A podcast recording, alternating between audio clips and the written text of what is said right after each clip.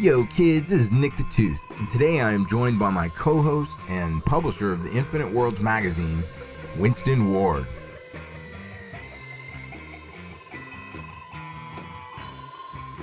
All right, here we are for another episode of Infinite Worlds. This what? What? Right. We're gonna. I think this one we're gonna call the Stuck in Limbo episode. Mm-hmm. And that makes sense, right? I mean, we get, we're sitting on this ticking time bomb that is uh, the upcoming election. We've got COVID, and we are stuck mm-hmm. inside. So. Um, let's talk about what uh, what are the each of us talk about the three things that are we're using to help pass the time. You're just gonna recommend some uh, some media for you guys because uh, that media is helping us from going insane right now, and hopefully it'll help you guys from going insane. This turned out to be a really fun episode, so I'm really excited to share this with you guys. This is like it, it was an episode to stave off insanity, but it really turns out to be really fun. I thought so. Yeah. All right. Well, let's listen, man. Let's buckle up and do this. All right.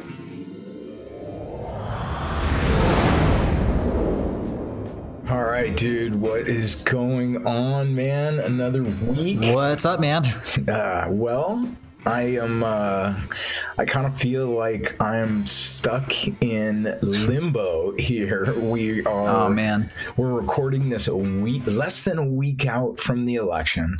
It it's the 29th of October right now. Yeah, by the time this drops, it'll be like a time machine where we'll actually know, you know, the fate of I would hate to say, I hate to say, uh, you know, of the country, but it's really more than the country. It's a freaking absolutely. It's humanity. What's going to happen, man? oh my um, gosh. I'm, I've got so much anxiety. I'm fighting off anxiety so hard right now. I don't have like a regular job. Infinite Worlds is my job, so I'm at home all the time, and I don't really get to leave because coronavirus cases are spiking again here in Denver. And, you know, it's just not smart for me to be wandering around town. So I stay in my apartment pretty much all day, every day. And I got Facebook and Twitter and everything raining down doom and gloom all the time. So my anxiety is I, I had to shave my mustache today because I kept picking at it. I was just so so goddamn anxious all the time. So for the first time in like forever, I'm without a mustache, and I feel like I feel like a little kid. Dude, I, I beat you there by like two weeks or ten days, I oh. think, because I just shaved mine off too. uh, so if you're looking at the podcast cover art, it's not entirely accurate right now. Although I'm going to let it grow back, of course. I am too. I'm growing mine back already. like, I just kept tugging at it and everything, and my wife was like, "Stop!" And I was like, "I I can't. I'm just so anxious." Oh my gosh, it's crazy. Yeah, so it's uh it's so wild how it's like we're in this twilight zone limbo. That's the simulation is just glitching so freaking hard, yeah. man. Everywhere I look, I'm like, there's more evidence, like news coming out where you're like, that did not just happen. That did not no just way. happen. You're in California a lot, a lot of the time, so I know you deal with this a lot. But I'm just now living in Colorado for the first time, and the wildfires here have been bananas. Several times in the past week, the sky over Denver has been so ominous looking and so like I mean straight up scary. Nothing short of scary. Bright red skies and huge smoke clouds hanging over the sky. And and I don't go out a lot, so when I go outside and I see it for the first time after going outside, I'm like, "Oh my god, I forgot. It's even worse out here." So it's it's crazy because you know, I mean, as far as us living in an ancestor simulation, it's just becoming more and more relevant that if we were going to choose a mm-hmm. time to come visit, like what happened, then it would be now. I mean, I was just telling that to someone. I'm like, you know, you do realize this summer we hit uh, in California 130 degrees, right? As far as temperature, that's insanity. this latest hurricane that just hit category two is the latest storm as far as in the season this size to hit in over a hundred years. We've got wildfires everywhere. The Zeta hurricane, is that what it was? Zeta, I think? Yeah, Z, because there's so many.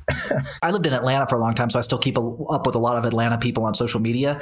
And the power in Atlanta was knocked completely out. A million people are without power in Atlanta. Atlanta right now from a Gulf Coast hurricane. Jeez. This came through New Orleans, up through several states, and still had enough power to knock out a million people's power supply in a completely landlocked city. Wow. It's just no joke. The weather's getting crazy. Politics is getting crazy. The mail lost Tucker Carlson's only Hunter Biden laptop evidence.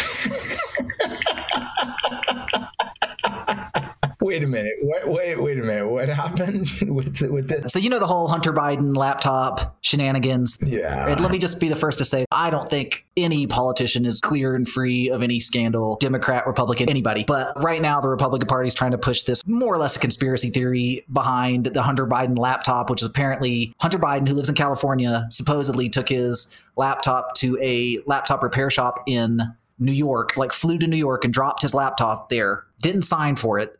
The security footage of him doing it was somehow wiped and deleted, but the legally blind shop owner said that he visually identified him as Hunter Biden. Anyway, he left his laptop there, didn't get a receipt, never came back for it, apparently, according to this guy who's a Trump supporter, has Trump signs in his shop and all that. Then this shop owner then started going through all of the emails on this laptop for whatever reason and apparently came across all of this super incriminating, damning stuff on Hunter Biden's laptop and then sent it to the FBI. And then somehow Rudy Giuliani got a hold of it and is like telling everybody that Hunter Biden's laptop's going to blow the whole Democratic presidential campaign up. And I mean, if it's going to do it, he's got four days left to do it. Dude. Uh, but anyway, Tucker Carlson, who's the biggest fucking nitwit in the history of all. I mean, there are a lot of fucking nitwits on Fox News, on most news channels, but especially on Fox News. But Tucker Carlson might be the biggest liar nincompoop ever to be a talking head in all of history. But apparently, apparently he had these papers that somehow came from the laptop or something like that, and they were getting shipped to him. But then they mysteriously got lost in the mail, and it was the only copy. Nobody involved with this thought to make a copy of them or anything. Dude, it is the freaking lamest, lamest attempt. It's an, another IQ test. It's like, okay, the, the emails last four years ago. We got it. Yeah, You know, exactly. it worked. Yeah. This one is so pathetic. It's like the emails again, except with even less effort, with even less meat on the bone. Uh, there's no meat on the bone. That's crazy. The Hillary emails were never a thing. And then they're doing the whole like, oh, the Bidens are nepotists and they're the only reason Hunter Biden has. Are you fucking kidding me, man? Come on, dude. You've got half the goddamn White House staff is named Trump. It's insanity. It's fucking. My only hope is that Biden wins the election and then passes the baton down to a younger generation immediately. Because all these boomers have got to go. I know. It's crazy. They're screwing it up. They're not doing it right. They haven't been on the ball for 20 years. They got to go. It's time. They they need to just step aside and let people who actually know how to upload pictures to Facebook. They're not prepared for Cambridge Analytica and all that stuff. They just don't know what they're doing. They're just all thumbs. They have to get their presidential aides to do this stuff for them, and it's just embarrassing. I, I thought one of the most telling moments of the entire freaking campaign season was the other night when, especially us being on a science fiction podcast, was the other uh, night at a rally when Trump said, if you guys elect Biden, he's going to listen to scientists. Oh yeah, like my brain started melting. I'm like, it's a simulation. It's a simulation. Calm down. It's a simulation. it's not real. Biden retweeted that and just said yes. It's like, oh my god! They're both playing to their audiences. Trump's followers are so anti-science, despite the fact that they're literally holding mini computers in their hands while they're I reading know. this information. They're still know. somehow anti-science. Let's let's get off politics. Let's get off politics. I, I don't. I the don't point of the podcast is what are we doing to pass the time Exactly. in this limbo of you know this it's almost like bear everything is bearing down on us We're Like, the, the the dogs in the cartoon sitting in the room on fire, just going, "This is fine." so okay well let me see what i've been doing. Let me break it down. Okay, i think you're Yeah. we, we so far we both shaved our mustaches right? So the next one is and i know you're on the same path. You're this one you're uh, behind me on. I have been getting tattooed. So i've been working on this sleeve for i'd say the past four weeks and i've been getting tattooed like every five days man and it's been That's awesome. yeah it's been it's been so freaking gnarly and it's all psychedelic and science fiction and shit You got to post some pictures I for will, sure. I will, I will for sure. But the last, I'm going in for, it's probably going to be like my next session will be like the last for the entire sleeve. But I am definitely getting the orb, like I said, from heavy metal. So that's Do it, dude. you know, I'm That's a good one. podcast. Oh yeah, man, for sure. You're gonna get a tattoo, right? I, my plan is to get one. I just moved to a new city, so I don't know like the tattoo community here. I lived in Atlanta for almost 20 years, Mm-hmm. uh, starting when I was like 18. So I knew all the tattoo artists there and all that. And I've got a lot of tattoos. If you guys don't know what I look like, I'm a fucking skinny white guy with a shitload of tattoos. Mm-hmm. and I got tattoos on my hands and my chest and you know my legs everywhere. But I haven't been tattooed in a long time, probably like five or six years maybe. But uh, I, I saw Robert Pepper. Bob Pepper is a famous sci-fi artist from the 60s, 70s, and 80s, and it was his birthday the other day, and I was sharing some of his cover art. In honor of his birthday on the Instagram, and there was one that really stuck out to me. It was a uh, Philip K. Dick cover for "Do Androids Dream of Electric Sheep," and the art really struck me. But besides that, I just got to thinking about how just being a guy in his 20s who just became obsessed with Philip K. Dick's body of work really led me eventually to be in the position that I am now, hosting a show talking about the simulation and publishing a science fiction magazine and living in this. You know, basically every time I get the opportunity, being allowed to explore the question is, are we human? What is human? What is reality? And I think that tattoo would really represent that really well for me. That's what I plan to do next, although I still haven't picked a tattoo artist out. I love that. When you sent that to me, I was like, wow, that is amazing. I just sent you a, can you get a text right now? I just sent you a, Yeah, totally. uh, a picture of the, uh, of my inner forearm. Okay, well, it hasn't shown. It hasn't. Oh, here it is. Oh, that's sick. Oh, dude, that's definitely some trippy sci-fi stuff. right? Have you posted that on your um, Instagram yet? no, uh, I haven't. Well, definitely do so. You guys check out at Nick the Tooth when this episode comes out to see some of the crazy stuff he has tattooed on him. Yeah, so the whole sleeve is completely psychedelic, man. Psychedelic and one samurai sword. and so it's like all the shit I love.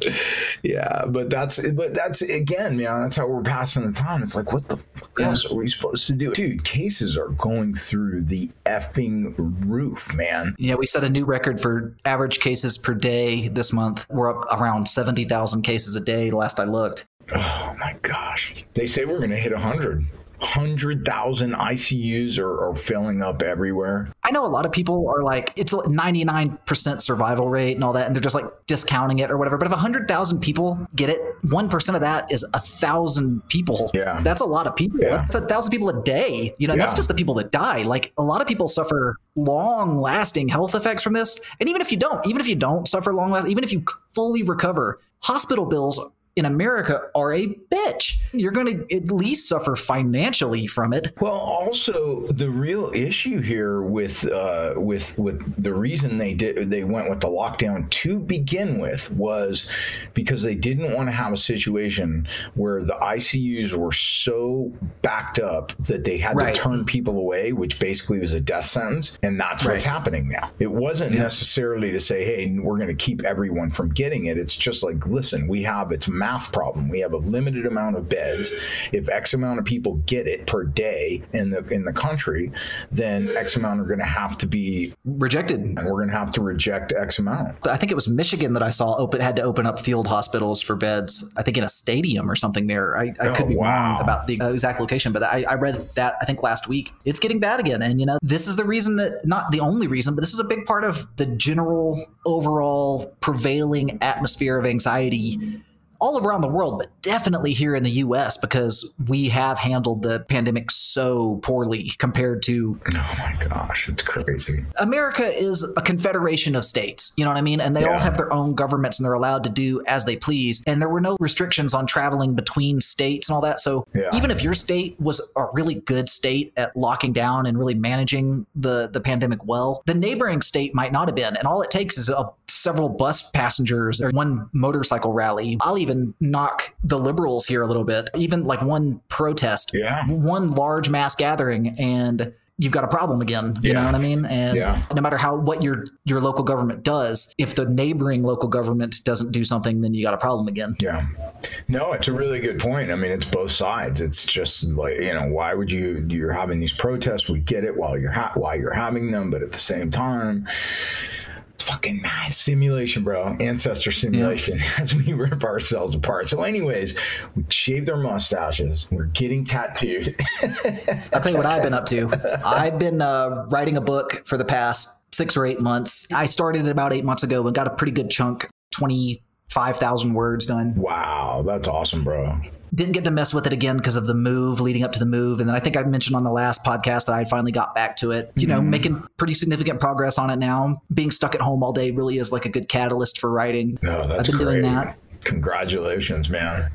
Well, it's getting there. You know, it's going to be a little while longer. And luckily, the current state of the world does provide me with some inspiration for the, the plot of the, the story. Guys, I promise one of these days you'll see me advertising the book and the book will be for sale. And, you know, then you can read it and talk all the shit you want about my ability to write Oh, I can't wait. or be happy that I wrote a book, whichever one you want to do. I'm not going to be offended either way because it's really, I think for writers, you write for yourself, really. You know, you write to get the idea out of your head Yeah.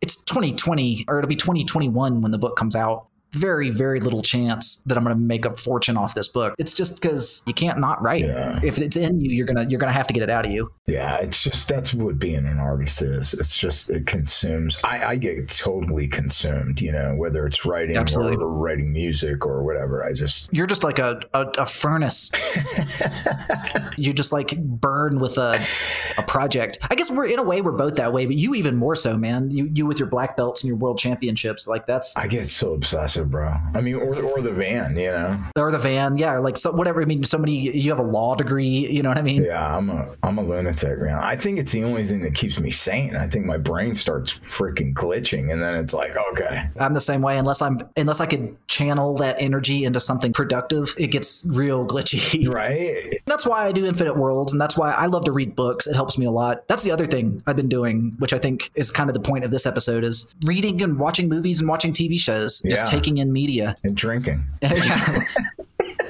don't know if I've told er- my fans this yet or whatever, but I was uh, sober for three and a half years and I started drinking again this year. And, you know, I don't touch liquor at all. I only drink beer or occasionally wine. And I don't go out to bars, obviously, because of the pandemic, but I'm just, it's me and my wife here at our apartment by ourselves. And the anxiety is just too much. So I'm drinking again. I'm having a beer right now. I knew we were going to have to talk about some of this stuff. And I was like, uh oh, here comes all those triggers. You know what I mean? oh yeah, yeah, yeah. And not that I think drinking is a great way to cope with triggers. I don't think it is, but I'm only human. You know what I mean? So Oh yeah. don't look to me as an example. Just forgive me for my flaws. Okay, so let's talk sci fi shit, man. Let's talk some sci fi shit. Besides current reality we live in, which is extremely sci fi, yeah. let's talk about some uh, sci fi media. We both made kind of a makeshift list before we started this episode. So why don't you start first and just recommend something that you've, you know, enjoyed during the lockdown, during this corona crisis that's helped keep you sane? Well, you go I'll first. start with I, I was looking through Netflix the other night, and uh, and I saw streaming on there uh, her and um, with Joaquin Phoenix, The Spike Jonze yeah. Spike Jonze, man, and and Oh, man, yeah. dude, the reality is is that Spike Jonze. You know, it's interesting because you know, as like a as a creator, like a writer, I'm always kind of like really drawn to writers, but um, as far as novels go, but uh, as far as directors go, not many directors for me have a voice that I'm like, you know, like Wes Anderson has a voice. It's like, okay, you know what you're getting with Wes Anderson. Uh, and Spike Jonze is one of those directors where I'm like, I don't care what it is, the moment it drops, I'm in the theater, you know, and I'm going to Totally. watch that. And he's one of the few. And so my first exposure with uh, with Spike Jonze and Spike Jonze really my first exposure with Spike Jonze was um, skateboard videos and Oh yeah, yeah. and and the Beastie Boys uh, sabotage that that music video and so Yeah, he was a really popular. For those who don't know, Spike Jonze was a really popular music video director in the '90s who segued into feature films with you know with a great deal of critical acclaim when he did so. Yeah, and he well, he originally came from directing um, skateboard videos, and then Right. got into music videos. But he was really associated with skateboard. I think he was an owner, co-owner of, uh, and he probably still is of the skateboard brand Girl. And he just his, you know, he had a vid. It's funny. He, uh, he owned he owned Girl and then he directed her. Right, right, yeah. See, simulation, get it. uh, anyway, so he, um, so I, you know, I've been, I was familiar with his work um, prior to that, and then being John Malkovich came out and that mm-hmm. movie mm-hmm. was just mind-boggling and it kind of introduced for me this brand of uh, or kind of like a subgenre of sci-fi which was like super super lo-fi um, super lo-fi sci-fi. And mm-hmm, um, mm-hmm. where you know everything you're almost like the effects are like so bad but they're so good and uh, yeah, the effects aren't the point. Yes exactly you know? the story is the point. The character's reaction to the reality they're in. Yeah. And and the reality is kind of so absurd that it just in, it engenders this reaction from them that is so human and they're all so flawed and uh, and so and they're and the stories tend to be like really tender and really kind of a quiet story that got kind of de- del- like devolves into madness. Um, mm-hmm. But mm-hmm. uh, but yeah, so being John Malkovich was I've probably seen that movie like 30 times, but it was the next movie that he did, Adaptation with Nicolas Cage, that just one of my favorite movies yes, of all time. writer, the greatest meta film uh, ever made, yeah, ever, right? And and it's really about you know if you're a writer, then you're like, I get it. I instantly get it because he Nicolas Cage plays two, you know, he pay, plays two characters. They're twins, and they're really the yin and yang of the of, of every writer, right? It's the screenwriter and his twin brother, who is a real person, like Charlie Kaufman, the screenwriter, and his actual twin brother are both actual Hollywood screenwriters, and Nicolas Cage plays them both. And so the screenwriter writes himself into the script because he's supposed to be adapting this book, The Orchid Thief. And instead of actually adapting the Orchid Thief like he's been hired to do. He writes this insane meta screenplay where it's about him writing and then all this crazy. I don't want to go. I don't want to spoil any no, of the, any of the stuff we talk about today. I'm going to try to avoid spoiling any of it. Yeah, it is a wild, wild trip, and probably one of Nick Cage's best performances. I think it's his greatest by far, at least in his top five before he, Nick Cage is sort of like a very polarizing actor because he has some really bad movies, some extremely bad movies. it's usually not because Nick Cage does a bad job; it's because the director's garbage or yeah. the producers are garbage. Nick Cage usually does a pretty solid job, but every once in a while, when he's working with a great director, he just is a complete virtuoso. Oh, he's perfect in freaking adaptation. Yeah. So, anyways, that was just amazing. And then after that came the real sci-fi, lo-fi sci-fi, which was Eternal Sunshine of the Spotless Mind with uh, another with fantastic movie. Oh my gosh, right? And that was sci-fi, but it was as lo-fi as it gets. And um, that was I'll, I'll, I'll, one bit of trivia for that. That whole so Charlie Kaufman is one of the craziest screenwriters ever. Man, he just doesn't give a shit. And um, someone had given him like a card that said it was kind of a joke, but it said you've been you're going to be erased from someone else's memory or something along those lines.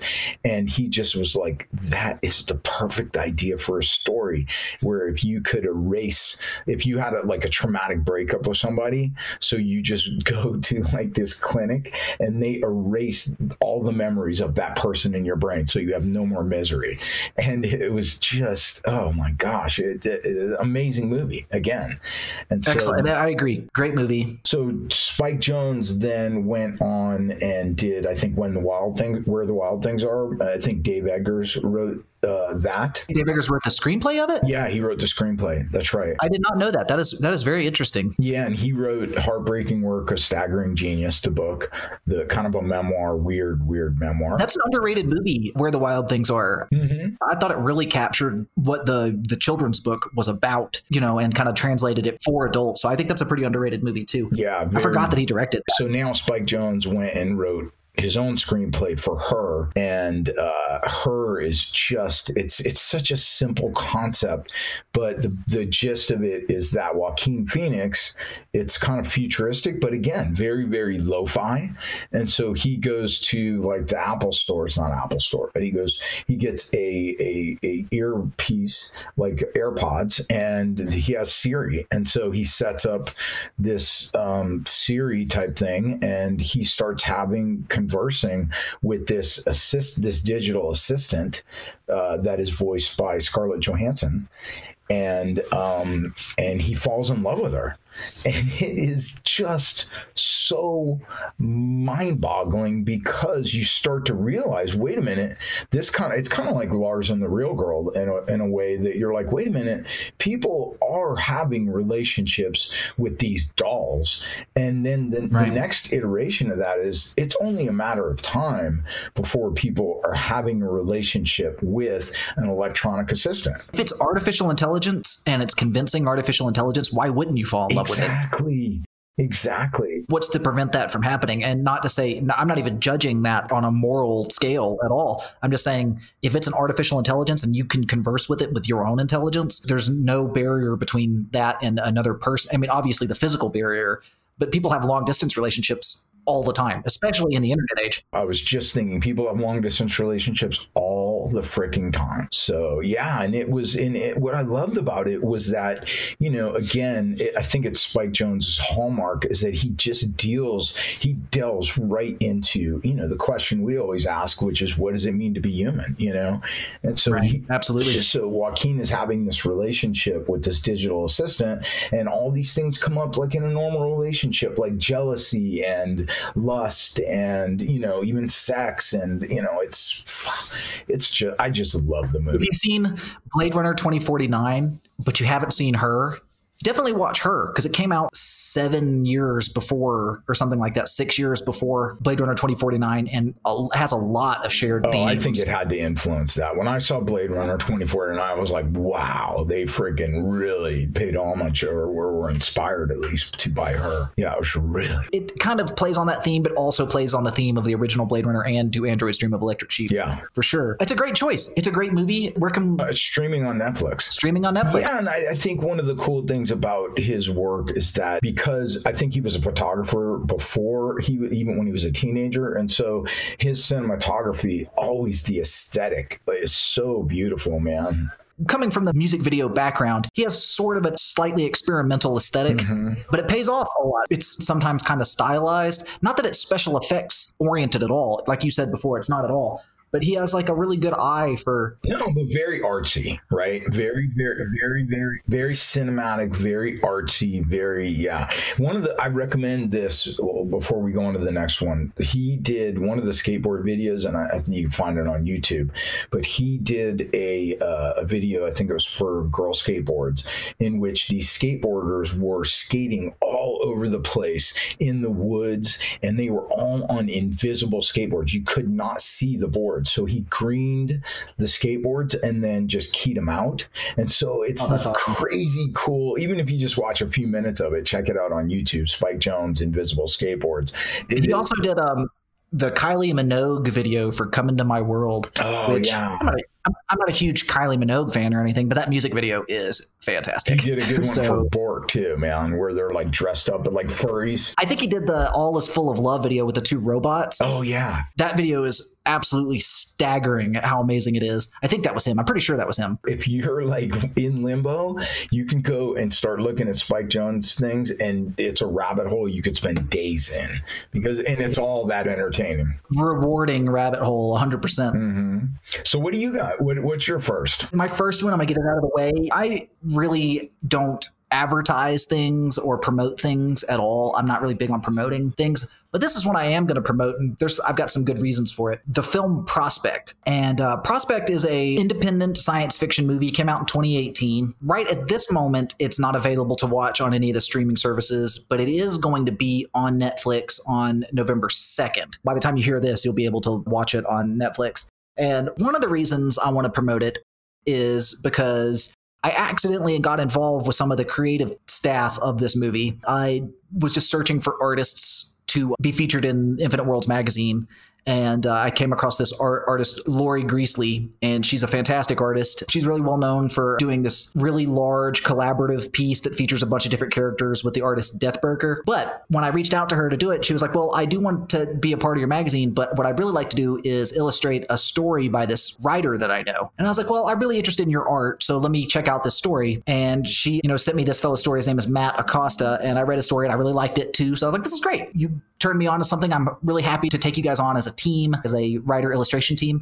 And then I come to find out that Matt and her were a big part of the creative team that made this film Prospect. Uh, Lori was a concept artist, and Matt Acosta was the art director for the film. And their story and illustration combination will appear in Infinite Worlds number six, which is coming out in December. And when I found out that they were connected with this film, I was so stoked because I had watched the film on Netflix earlier than that, and I even recommended it on my stories on the Infinite Worlds Instagram account. And because it's just such a cool independent film, you know what I mean? And the way I described it then was I think what I said exactly was the best space western I've seen in ages. I don't want to tell you too much about the plot, but basically it's about a father and daughter who were on a, a, mission to go prospect some material from an alien moon and some disaster strikes and the daughter ends up kind of in a weird situation. But then she ends up partnering with this character who's played by Pedro Pascal. And this is before Pedro Pascal did The Mandalorian. So this is pre Mandalorian Pedro Pascal, but it is one of his best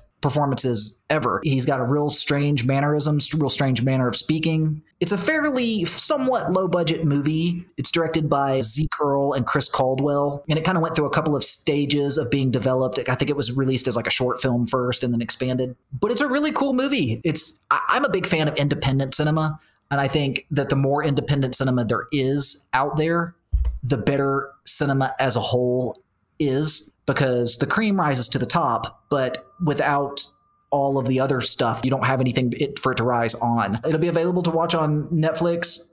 Only take you like an hour and a half to watch it. This is definitely one I recommend. It's not like going to blow your mind as the best movie you ever saw, but I'm putting it in the category of a real cool. So is it like a really small cast? Is it uh... There might be 15 people in the entire movie. Oh wow. Okay. The main actors are Pedro Pascal, Sophie Thatcher and uh, Jay Duplass. I think that's how you say his name. And a lot of the other characters spend their entire time on screen in masks or space helmets that are done up in artistic ways. By the time you hear this, I will have already have done it. But on the second, when the film is being debuted, they sent me a bunch of the concept art the uh, the directors did after I. Oh wow!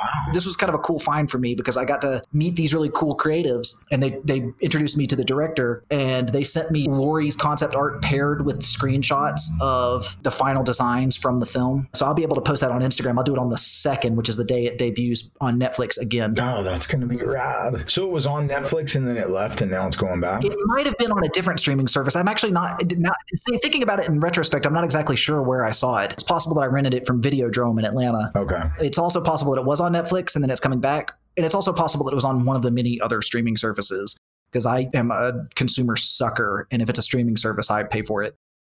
At this point, I've got HBO, Hulu, Disney Plus, ESPN Plus, Netflix, Amazon Prime. I've got them all. Dude, what what, what is going on with HBO and HBO Max? Why why are they different? And what in the because I uh, I just re-signed up for HBO um, now, I think, through Amazon, and it, they've got shows on HBO Max that aren't on normal HBO. And I'm like, what in the world is, are they doing? I wish I could tell you more about that, but I'm sort of a new HBO customer. In fact, while in quarantine, I finally was like, I need HBO because I'm missing out on some really good shows that I'm big that my followers are recommending to me. So did you did you go HBO Max? Yeah, I have the HBO. I have HBO Max. That's right. Because that's what Raised by Wolves is on, and it's not on regular HBO now right. or whatever the heck it is. That's a perfect segue. So let's just move on to your next recommendation. Yeah. So my my big recommendation is Raised by Wolves. It is the craziest freaking show I think one of them that I've ever seen, and you and I were talking about it. Without question, it's got perhaps the coolest sci-fi intro ever. It's probably the best part of the show, and the show is dope, man. The show is great. It's got really, really, really great lead acting. I don't want to ever give away anything from any of these shows, but the show is basically about a android pair, a male android, quote unquote male android and a quote unquote female android called mother and father, who are sent to a faraway planet to try to raise a human colony. And that's basically the plot of the show. The actors that play mother and father, it's Amanda Collin and Abubakar Salim.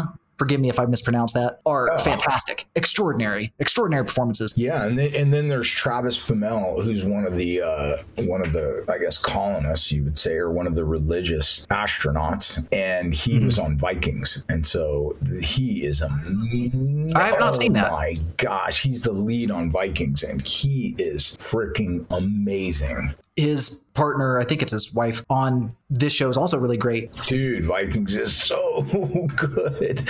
It's amazing. It's I generally don't go for much of that. Well, I don't. I want to say that I loved uh, Game of Thrones, but Vikings is very different. It's much more historical, and it's freaking it really, really cool, man. It's one of the best shows I've ever seen.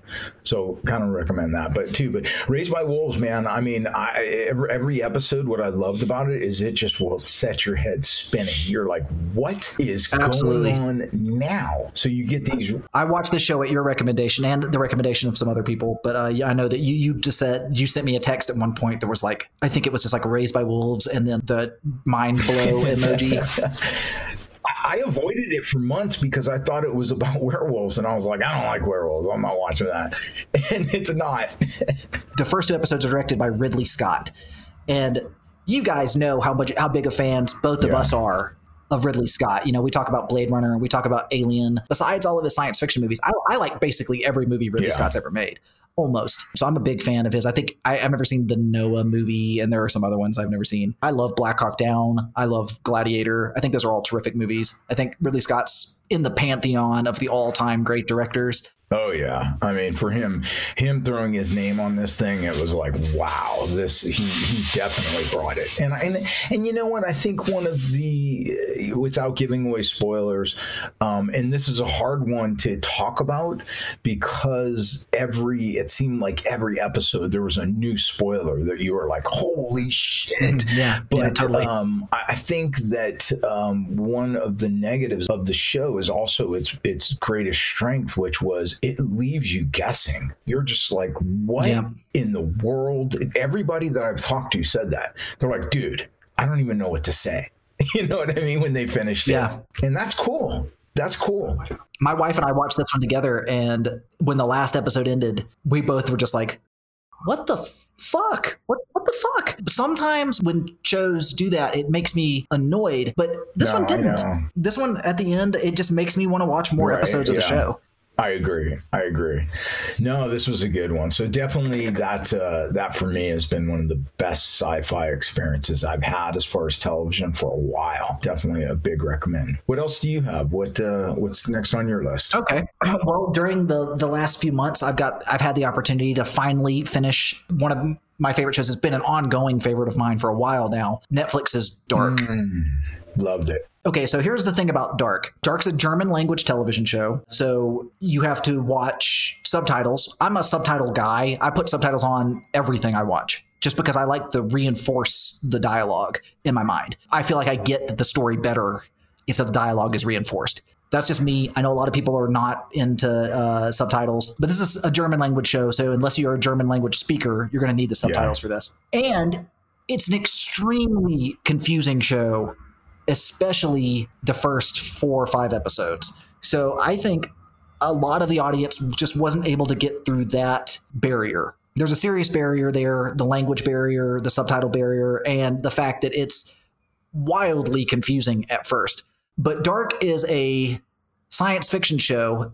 And having just finished the third season, which is the third and final season, I could say without any hesitation, without any reservation, it is the best science fiction television show ever made by a mile. By a huge mile. It is the smartest script I've ever read for a television show. It has fantastic acting throughout. Every character is excellent at acting and crazy good casting, great cinematography. It's another great show that has an amazing intro. And generally, the music and sound cues for the show are near perfect the the music selections for the show are so so so good. The theme song for the show is one of my favorite themes ever. In fact, I would have said this was the best intro to a science fiction show ever until I saw Yeah, Raised by. Wolves because the intro to that show is just so great. You know what I really liked about the show? I loved the tone. It's so sinister. You were just pulled in. It's sci-fi and it is freaking sinister. One thing about the show, of course, is that this is a drama. Um, and even though there's plenty of science fiction and plenty of time travel stuff going on throughout, it has a lot of, it takes place in a small town and it's all about the interrelationship between the characters in the small town. So there's a lot of drama slash melodrama. Even though it doesn't play as melodramatic, nothing seems forced to me, at least but this is a show with a lot of character emotional exchanges. So um, you know that might be a turnoff for some viewers as well. I keep the wikipedia page for all the things we're talking about open while i'm doing it just so i can Mhm. reference it real quick. But this is a great sentence on the intro to the dark tv series. It says dark received critical acclaim with praise for its tone visuals acting casting musical score and the ambition and complexity of its narrative so all the things which I was not reading that while we were talking just now. I just read that. Just I just clicked over to the thing to see if there's anything I was missing. So uh, all the things that we were just discussing have just been reinforced. Also, a great thing about this show is it is a total of 26 episodes. So it's not a huge investment of your time. Not that 26 hours is not a decent size investment, but we're not talking about Game of Thrones Yeah. here. You know what I mean? We're not talking about some show that just goes on and on and on. It's not lost. It's not some show where you're just gonna be like, damn, man, there's like 125 episodes of this. No, it's 26 episodes. It wraps itself up, and it's obvious from the first season that they're going to wrap it up in three seasons. And I can't really explain why that, that it's obvious, but if you do watch the show, you'll see that it becomes obvious that the three season cycle is what they were aiming for from the jump.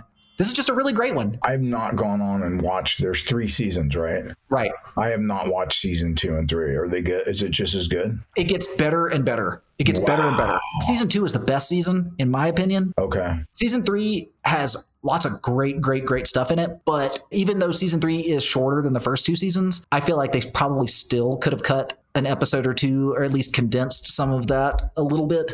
Okay. But that's really my, that's what I just said just now is probably my deepest criticism of this show. Wow. Yeah, I'm gonna I, I'm gonna start on that. I didn't. I, I kind of forgot about it until you just said it because I love the first season. I just haven't watched the second season. Well, when you get to the end of the third season, let me know because I, I love talking about this show with people. Okay. Cool. This is the only TV show ever that I've had to have references handy while watching the episodes. Oh wow. It involves these different families. That's right. Yeah. I had to print out family trees so I could remember who was related to who and how. Yeah, because because that family tree is such a massive part of the Exactly. Of the plot. nucleus of the show. Yeah, yeah, so good. I'm gonna start that. I'm so stoked. If you're looking for something to kill 26 hours of this very trying time in our lives, well, how many how many how many episodes was the uh, was the first season? if I remember correctly, it was 10. Okay, so they wrapped the whole thing up in three seasons and 26 episodes. Yes. Oh, the, the first season is 10 episodes. The second season is eight episodes. The third season is six. That that can't be right. No, it's got to be eight and eight, 10, and eight. Yeah, eight and eight. It's eight and eight. Yeah. Okay. It's 10, eight, and eight. Oh, cool, man. That's cool. I'm glad that's on Netflix and it's now on my list, man. I can't wait. I can't wait. Okay, so my my third one which uh, I kind of was like, ah, I'm gonna mix it up. I honorable mention. I was gonna talk about Cowboy Bebop, but I, which is such a I was stoked to hear talk about Cowboy Bebop, but I think a lot of our listeners will have already watched Cowboy Bebop. oh, it's such a cool show, man. I really dig that. And um, Great honorable mention, great TV show, another show with a terrific intro, and probably the most well liked anime series of all time. yeah, we we might have to do an entire show on that. That would be awesome. because it really does deserve more than just you know like these this type of just glossing over such a great show so influential We'll come back to that one, but again, if you haven't seen that, I don't know where it's streaming right now because we did, we decided to nix that idea. But if you can find it, another great way to kill some time. so yeah so i wanted for my third one my third and final one i wanted to talk about um, a book and i wanted just something that was just really fun light reading and um, for me uh, i really enjoyed um, uh, Dark Matter by Blake Crouch. He wrote um, Wayward Pines, which is which Matt Dillon was in. Uh, they did a TV series on it, and really cool, kind of fun. You know, kind of popcorn fare. And the book was was really kind of popcorn fare, but it was also dealt with quantum mechanics. And the book starts with a guy who's uh, he's at home. He's a family man. He's married. He's a I think he's a quantum physicist, and he leaves his house and gets kidnapped and wakes up in a different reality. And it's all the book is about him like going through um, and trying to figure out what happened to him and uh, why in this reality he woke up in he is he's not married. He doesn't have a okay. kid. And so everything has kind of like been erased. And so he's in a completely new reality and it's it's it's it, i don't want to give away any more than that other than to say it's really fun. It's something if you're just like you know what? I don't need anything heavy right now. I just want something that's going to distract me you know while All right. we're ticking down the time you know in limbo it's funny that you're saying saying that this isn't heavy, but it's called dark matter. like that's a little ironic to me. But okay, so true true story. I never heard of this book until you recommended it and told me that you're going to talk about this during thing. So I looked it up and did a little research or whatever. It is reviewed extraordinarily well for a novel. It has got amazing reviews. It's a 4.1 out of 5 on Goodreads, 4.6 out of 5 on Barnes and Noble. 95% of Google users enjoyed this book. These are awesome, awesome reviews. And uh, like I said, I haven't read it. I, I hadn't even heard of it until you mentioned it. But I share a name with the author we both got a Blake in our name, so I've got to give him a little give him some props. Give him some props, and I'm definitely gonna have to read this book now. No, it's it's it's he's got this brand, you know, where his stuff is like that, where it's kind of challenging, not too challenging, where it's you know it's fun, it's enjoyable, it's something you can kind of breeze through. Like Wayward Pines, yeah, it was good, but it was really like kind of popcorn fare, and I felt like that he does that very, very, very well, and that's a skill, man. That's like Michael Crichton, it's kind of like that kind of a thing where you're just like that. Comparing him to Michael Crichton really encourages me to want to read it because I've enjoyed every. I've only read like two or three Michael Crichton books, but I've enjoyed all of them a lot. Yeah, I mean, he's really good at what what he did. He was just genius at right, which was entertain you. And I think Blake Crouch does that also. His stories tend to be they're not there's not that much depth in them. I think that Dark Matter way more depth than than uh, Wayward Pines, okay. but all very right. very enjoyable, man. Something I really recommend to uh, for people to pick up. It wouldn't be a very good sci-fi podcast if we weren't recommending at least one book. Right. Originally, the idea for this podcast is we were going to do like streaming service stuff, but Nick was like, "No, let's let's definitely get some literature in there." And props to him for that because I think that is definitely the better way to go. Yeah. So, okay, so my honorable mention is going to be The Man in the High Castle, the Amazon Prime TV series based on the book by Philip K. Dick. Okay, so obviously you all know how much I appreciate this author, how influential he is to me. So I feel like I would have been remiss to not include something of his on this list. Basically, the story here is in this alternate history reality, the Axis powers, that is Germany and Japan, have successfully won World War II and America has been conquered, and the eastern half of America is under the control of the Nazis, and the western half of America is under the control of the Empire of Japan. The book takes place 15 or so years.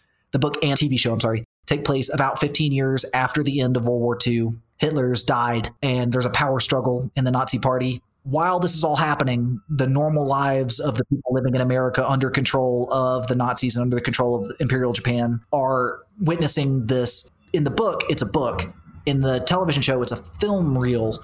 But basically, it exposes a reality in which the America won World War II. Our reality, our actual reality, is the meta reality in this book. So this is an extremely meta story. It's an extremely meta television show. The TV show really plays like just like a regular period piece kind of drama for the most part because as an alternate history, the science fiction elements of it are pretty subdued. But I recommend it. It's got four seasons, also rated extremely well. Also has a terrific intro. Yeah. I saw the first season now. I thought it was really cool. Kind of kind of slow. It's kind of slow. I think it picks up a little bit as it goes on, but again, it's not it's not going to be any laser blaster battles and uh, aliens bursting out of people's chests. It's a slower burn. No, I enjoyed it. I thought it was dope, man. Okay, but my actual recommendation, which I think I've mentioned on the show before once or twice, is this something from the 1950s. This is a radio show called X Minus One that was produced by NBC Radio in the 1950s. And these are half hour long episodes. And the episodes are radio plays with full cast and sound effects and the whole deal. And they're based on stories by science fiction writers of the day or you know the years leading up to the 1950s it's got a bunch of classic science fiction writers and their popular stories that were published in science fiction magazines and some in like you know mainstream magazines produced as radio dramas and it's got a ton of the 1950s corny cheese factor for sure but that's a big part of its charm that's one of the reasons i'm recommending it to you and there are 126 episodes of this radio show. It's available on uh, audible.com and you can find episodes on YouTube as well. And this is a really cool introduction, a really great way to introduce yourself to classic science fiction if you're not interested in reading a bunch of 70-year-old, 80-year-old, you know, Theodore Sturgeon books and Robert Heinlein books and that kind of thing. If you're more interested in what's contemporary, you just don't want to spend the time to read the books, you can digest these stories really quickly and I noticed that a great deal of the stories are really true to the originals. Like they don't take a lot of creative liberties in this, even though it's produced for the radio. It has that going on for it too. Oh, that's so cool, man! I'm gonna check that out, man. I've never heard of it. This was on uh, NBC's radio back in the day. The TV networks had radio partners, and this was on from 1955 to 1958. And this was like a regular primetime radio show in you know the golden age. So this is my final recommendation to you guys on this episode. I think we'll do another recommendation episode in the not too distant future and I'll recommend some other stuff. But I think this one's really good because I think it really gives you a good basis for understanding the history of science fiction. And I think the understanding the history of science fiction gives you a really great base for understanding current science fiction and current television because it gives you a really great perspective about where the ideas came from. We've talked a lot about how artists build off of previously existing ideas. Yeah. And uh, a lot of these ideas that are just now becoming mainstream ideas were introduced in the 1940s and the 1930s, um, you know, almost 100 years ago at this point. And these extremely, extremely creative writers introduced these ideas. And you don't have to go track down all of these individual short stories because X minus one produced them for you. Ah, that's so cool. My final recommendation for you guys today this has been a really fun episode for me. Oh, yeah. This was dope, man, for sure. I really like covering the, you know, singular topics like we've been doing, but this is also like a really, really kind of fun way to explore uh, the different things going on out there in the sci-fi world too, and you know stuff that existed for a long time, stuff that's new and current, and all this stuff I think will at least in some way help to numb the pain of the, chaotic reality that we've got going on in the world right now. Oh, yeah. Well, let me ask you okay, so we're going to wrap this up, two minutes each. What do you think is going to happen in the final act of the ancestor simulation that we're in right now? What do you think is going to happen with this election? If you're suggesting that the final act is November 3rd, I think that Biden will win the election. And that's not really just wishful thinking. I, I know that trusting the polls is a dangerous thing to do after 2016, but I do think he'll win. But I also think that the cause causes that 45 has championed aren't going to go away. White supremacists and militant militias are going to continue to be a problem in America for quite a while. And I think the dystopia will um, tighten its stranglehold on our lives, no matter who wins. That's what I think. Yeah, I kind of think so too. I just listened to a, an amazing podcast. I think it was New York Times podcast where they were profiling these militias. And it's like, dude, they got military, they got ex police, they got, I mean, this yeah, is yeah. serious. And these people are like, yeah, we're ready for civil war. It's like, what? What is wrong with you guys? Are you crazy? But anyways, I, I think the big question is, you know, I think if if it's a landslide, which is what the polls are are predicting, then I think he'll go away. Um, I think if it's close, if it's a state or two, we're in for some. It's just starting. I think that's the question. I, I tend to think with you too, it, it looks like it's going to be a landslide at this point, like a serious landslide.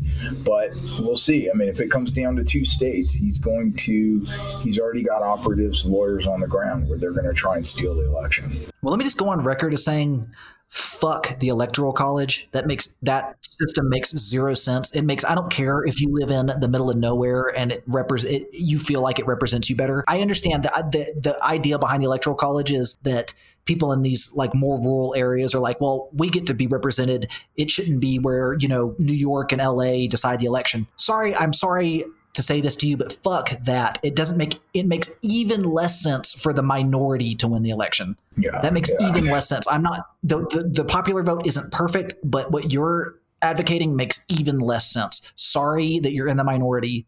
You guys should just have to suck it up for being in the minority. Yeah, I mean, it, it, this was all a concession for slavery is what the electoral yep, yep, yep, yep, yep. The history.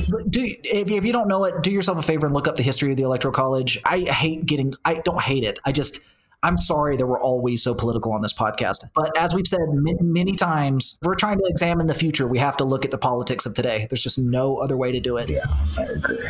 All right. Well, listen, man, this was a great one, dude. I'm really pumped. Absolutely. Let's. I will see you on the backside of this election, man. We'll figure out uh, where we stand, where the simulation is then. What's next? Yeah, well, good luck until then, man. All right, brother. Take care, man. Late.